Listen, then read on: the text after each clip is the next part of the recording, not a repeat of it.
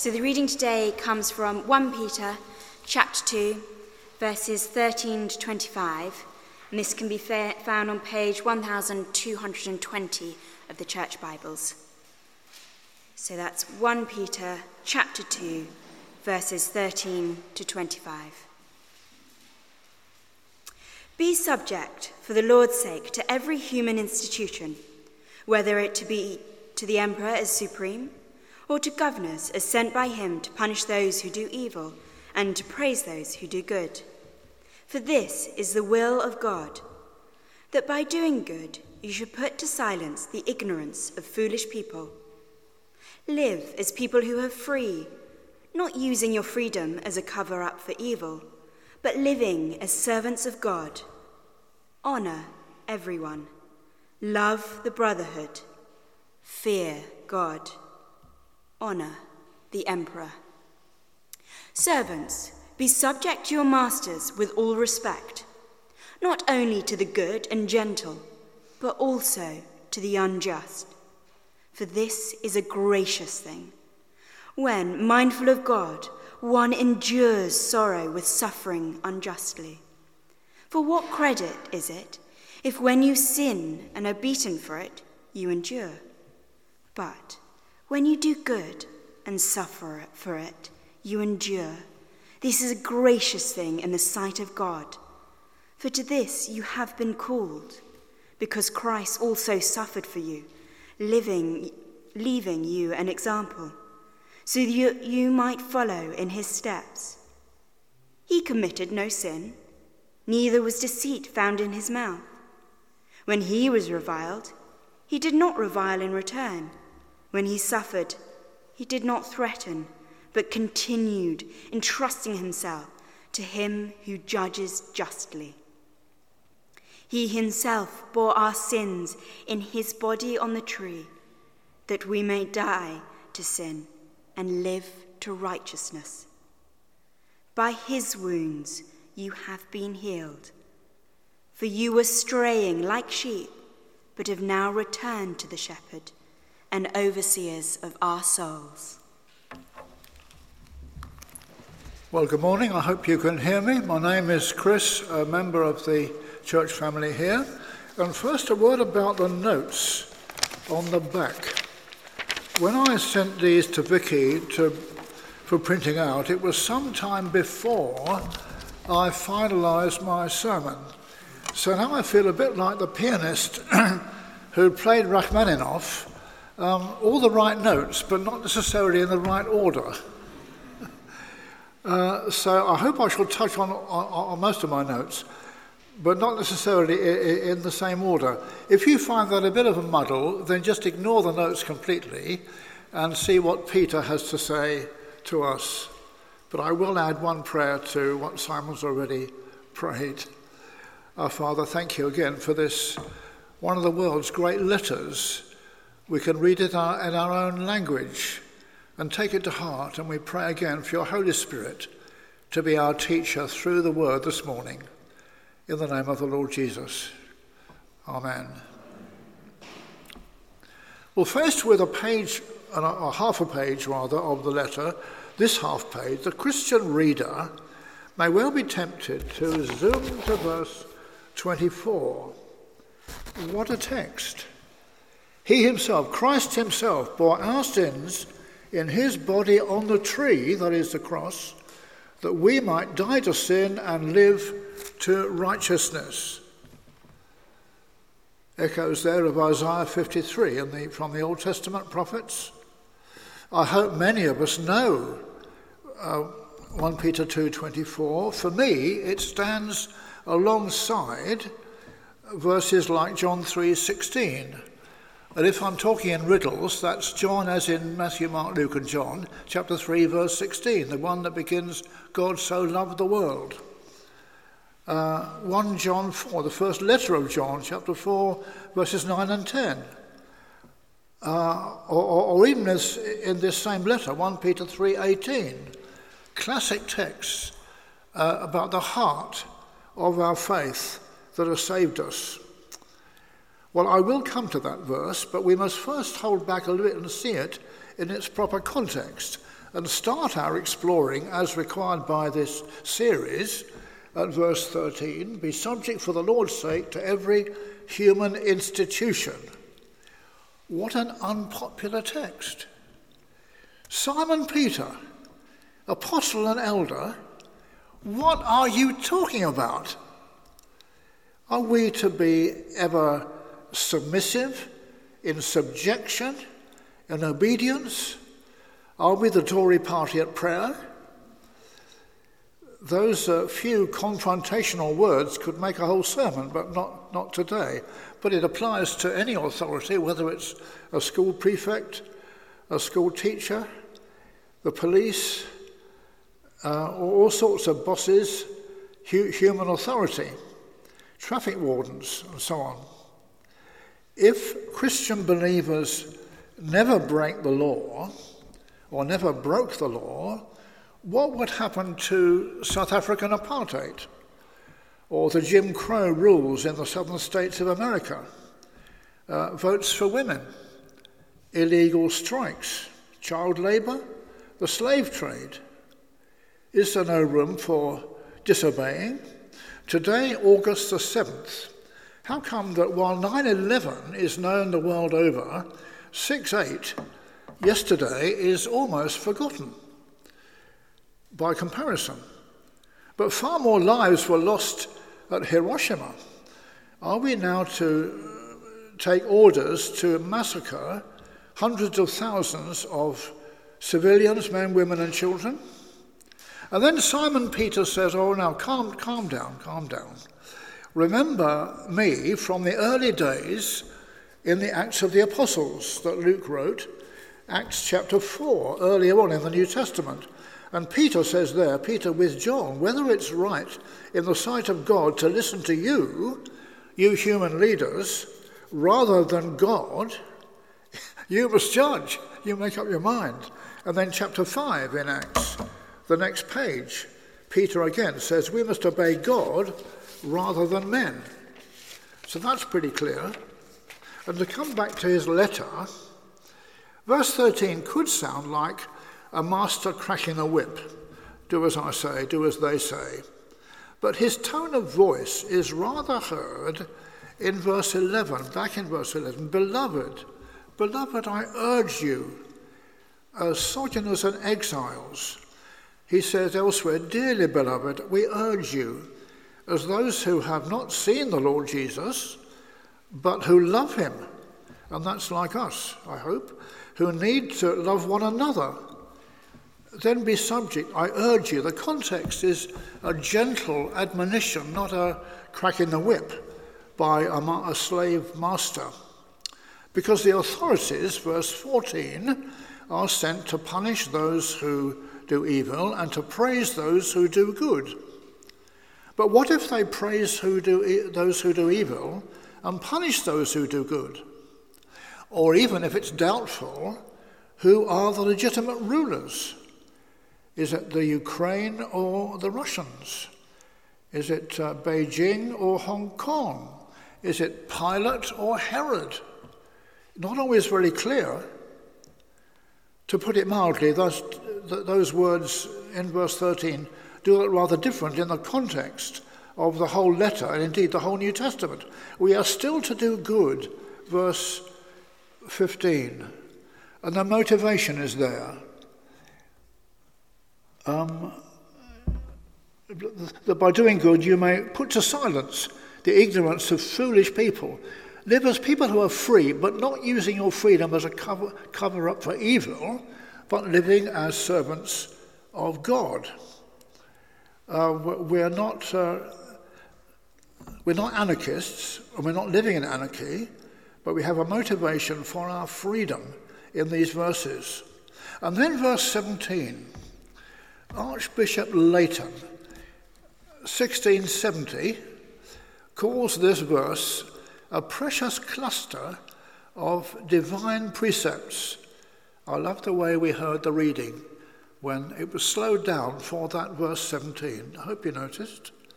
Not in itself a complete rule of life, but each one is a seed that must be planted and grow Uh, honour everyone. Everyone? See, there's a text against racism. Honour those different from yourself. Honour those less able than you. Honour those who are disabled, um, handicapped, or dying. Honour the, the, the Dalits of India, the lowest below the caste system of all. Honour prisoners, outcasts, asylum seekers, everyone, no exception there. Love the brotherhood there's no love quite like this, is there? If you're in the brotherhood, you know that special love for our brothers and sisters, even, even when the brotherhood don't always seem so brotherly or sisterly. We're to love one another. That, that means the same thing love the brotherhood. Fear God. Ah. Why is this number three and not number one or number four? I'm not sure. Perhaps to prepare us for the last one, which is honour the emperor. Notice we fear God, but we don't fear the emperor. Uh, we don't worship or idolize him, even when his name, the emperor's name, is Nero, as it probably was during the writing of this letter. To honour him, in spite of all his atrocities, cruelties, violence and murders is actually to cut him down to size, to say, no, we do not fear him, we do not obey him, we do not, uh, we do not submit always to him, but we honor him. After they've killed you, there's no more that they can do, says Jesus. Cross reference, if you know the story of Daniel in the Old Testament, he honored his various emperors but he didn't always obey them. He certainly didn't fear them, or doesn't seem to fear them, and he certainly never worshipped them. Or on a different level, the midwives in uh, Egypt who didn't obey Pharaoh, who said, kill, the, kill them, the boy babies. No, they disobeyed. Do we find it hard to honour some of today's leaders? I guess we sometimes do. In one of the hustings for the uh, election of the Mayor of London, this is not recent, this goes back a few years. The hustings was held, of all places, in St Paul's Cathedral, and the first question from the floor, from the pew, was I quote, Why do we have to choose between a crook, a joker, and a no hoper? Well, the, the chairman or chairperson had to work out which was which. Uh, at, least, at least we had a choice. Now, Simon Peter has no choice. Um, and his, his battle is, far, far, his situation is far more hard, far harsher than ours is. And verse 18 sharpens the focus to a, a smaller scale the household, the business, the school or college. We're all servants of God and the word actually there is slaves of God, verse 16. But some people, perhaps most of us, are also servants of human masters, verse uh, 18. Servants, be subject to your masters with all respect, not only to the good and gentle, but also to the unjust. The, even servants and even slaves in the Roman Empire could have quite a responsible role in a large Roman household. We're not quite to think of uh, 18th century slave trade, not quite the same word. But the temptation for a Christian servant of a Christian master or a Christian employee of a Christian boss is to take liberties, to cross the line, or perhaps if the line isn't there, um, as if being a brother or a sister can make us less of a servant. This is a timeless issue, isn't it, from the first century to the 21st. But the key word in this little section is not actually servants, but suffering. Suffer, suffering comes four or five times in these verses. And again, we may need to, um, uh, to adjust our focus. Suffering in general could suggest, just that word by itself, uh, a long illness uh, incurable pain, hospitals, nurses, carers. Unjust suffering, verses 19 and 20, is something every employee knows. Uh, carrying the can because you're the junior, you're on the lowest rung of the ladder. But uh, wow, says Peter, here is your opportunity to shine. Uh, a gracious thing in the sight of God, and indeed in the sight of everyone, if you can bear unjust suffering, whether it's a trivial level, as it sometimes is, or, or much more serious, and in the sight of everyone. I haven't dwelt on all the surprises here, but one surprise is surely that Peter has to repeat uh, the reality of deserved suffering in verse 20 and then again in chapter 3, verse 17. Clearly, it was not uh, unknown for Christians to have a bad work record. And Peter says, Don't do it. Don't let that happen. Don't suffer for what you deserve. But the sufferings under Nero, to come back to harsh reality, was something else again. Not just being picked on for small failings or overlooked for promotion, but stepping out of line and then being hauled off in chains to death row in a far from merciful execution, or having your limbs chopped off on the way, or buried alive, or burned alive. We must relate Peter's words to our own relatively calm situation of less danger, but we dare not trivialize it while so many of our brothers and sisters, Christians today, are living in Nero situations, or worse than Nero. We seem to have invented more cruelties as the centuries turn. And again, some may not even be sure who their masters are. Why no word here, Simon Peter, on the duties of masters and rulers? It's all about what to do when you're servants. Well, other New Testament letters do have some clear guidelines for the bosses, the leaders, but um, maybe here, because it was far more of Peter's readers were servants uh, than masters, and they needed more support if you're a Christian slave or Christian servant. But now, verse 21, another slight change of key, like a piece of music. Verse 21, where are we?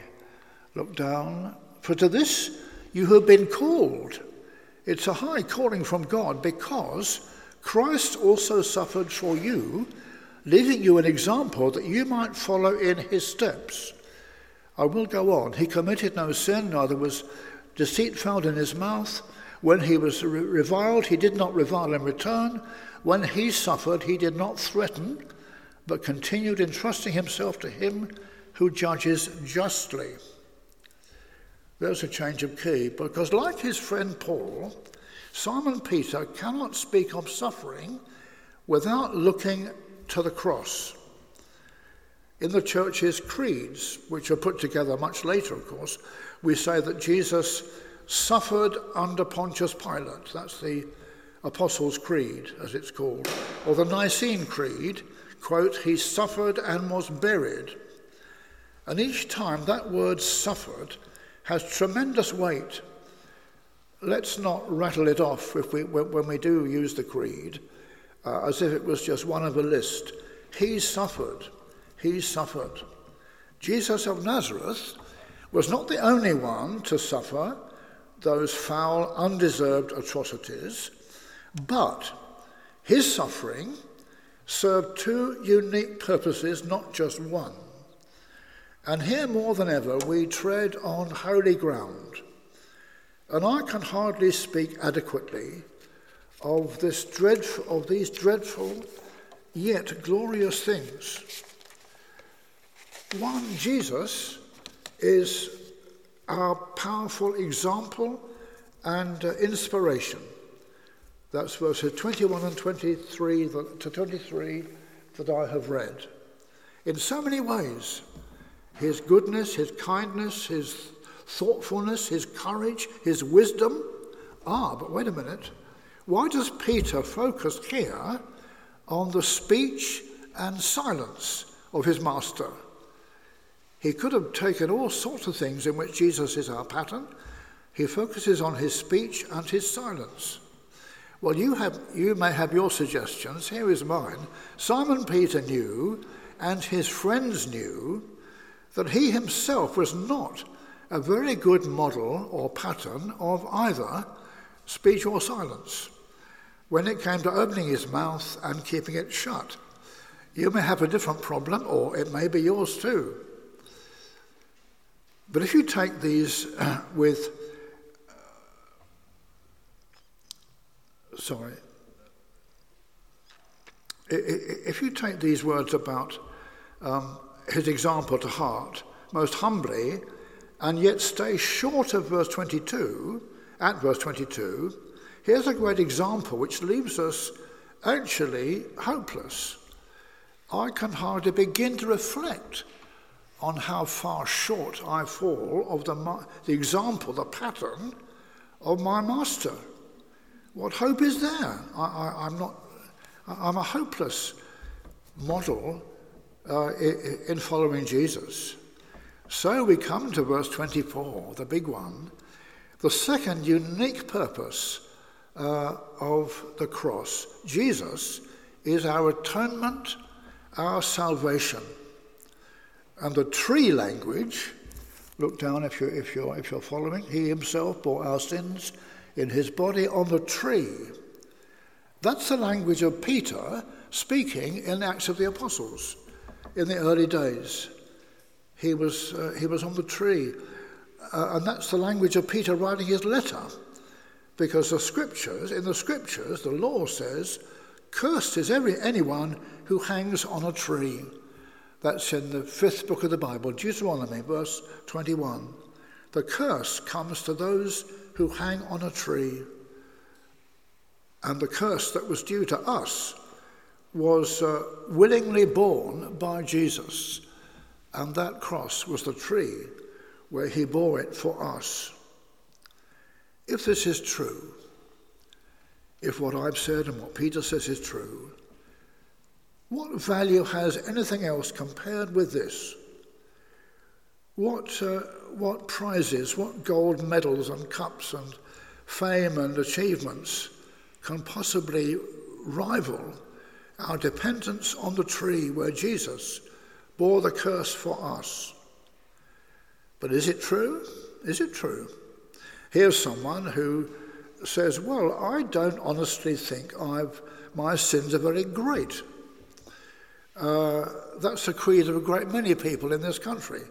I, I, don't think I've committed any great sins. My mind goes back to the, the vicar who married us. Uh, he was an old chap, must have been about 50. I, I thought he was an old man in those days. But he used to add little words when he quoted the Bible.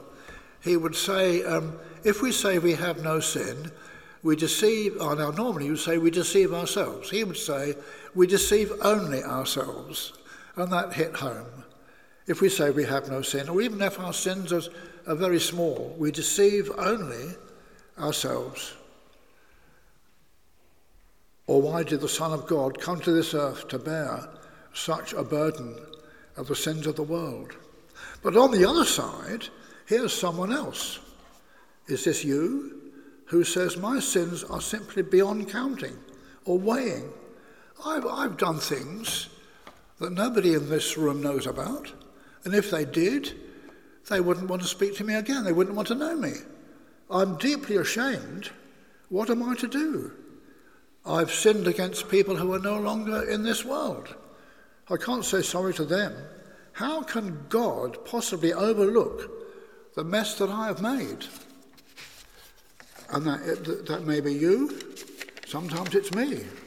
To which the gospel answer is verse 24.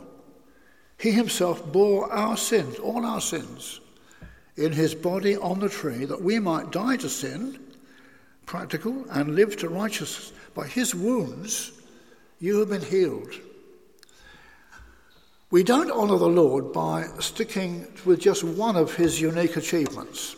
There are some who dwell so long on the example, they never reach the atonement, and that's fatal. While others are so full of the forgiveness of sins that they never take in the force of his example. Some of our songwriters, I think, fall into that category. Great on forgiveness, but where's the example? And we uh, inherit our precious, beautiful, repeated event which holds them both together, which we shall uh, observe in a moment and celebrate it the Holy Communion, the Lord's Supper.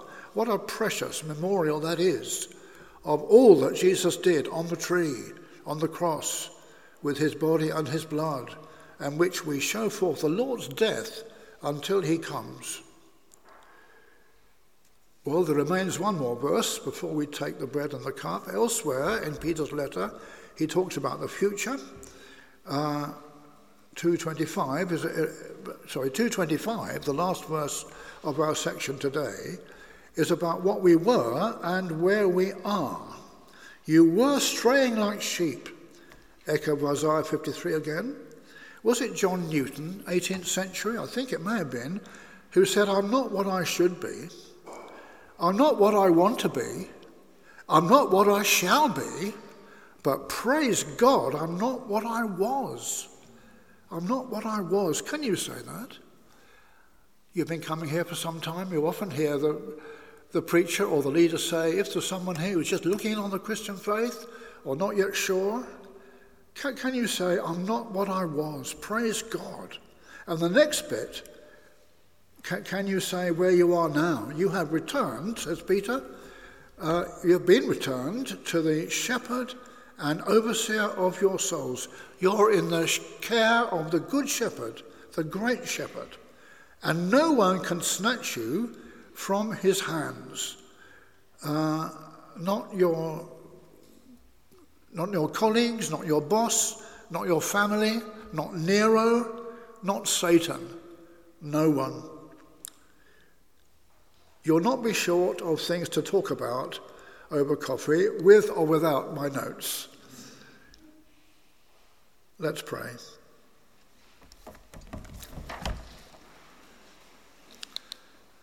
You've heard it more than once already, you'll hear it again.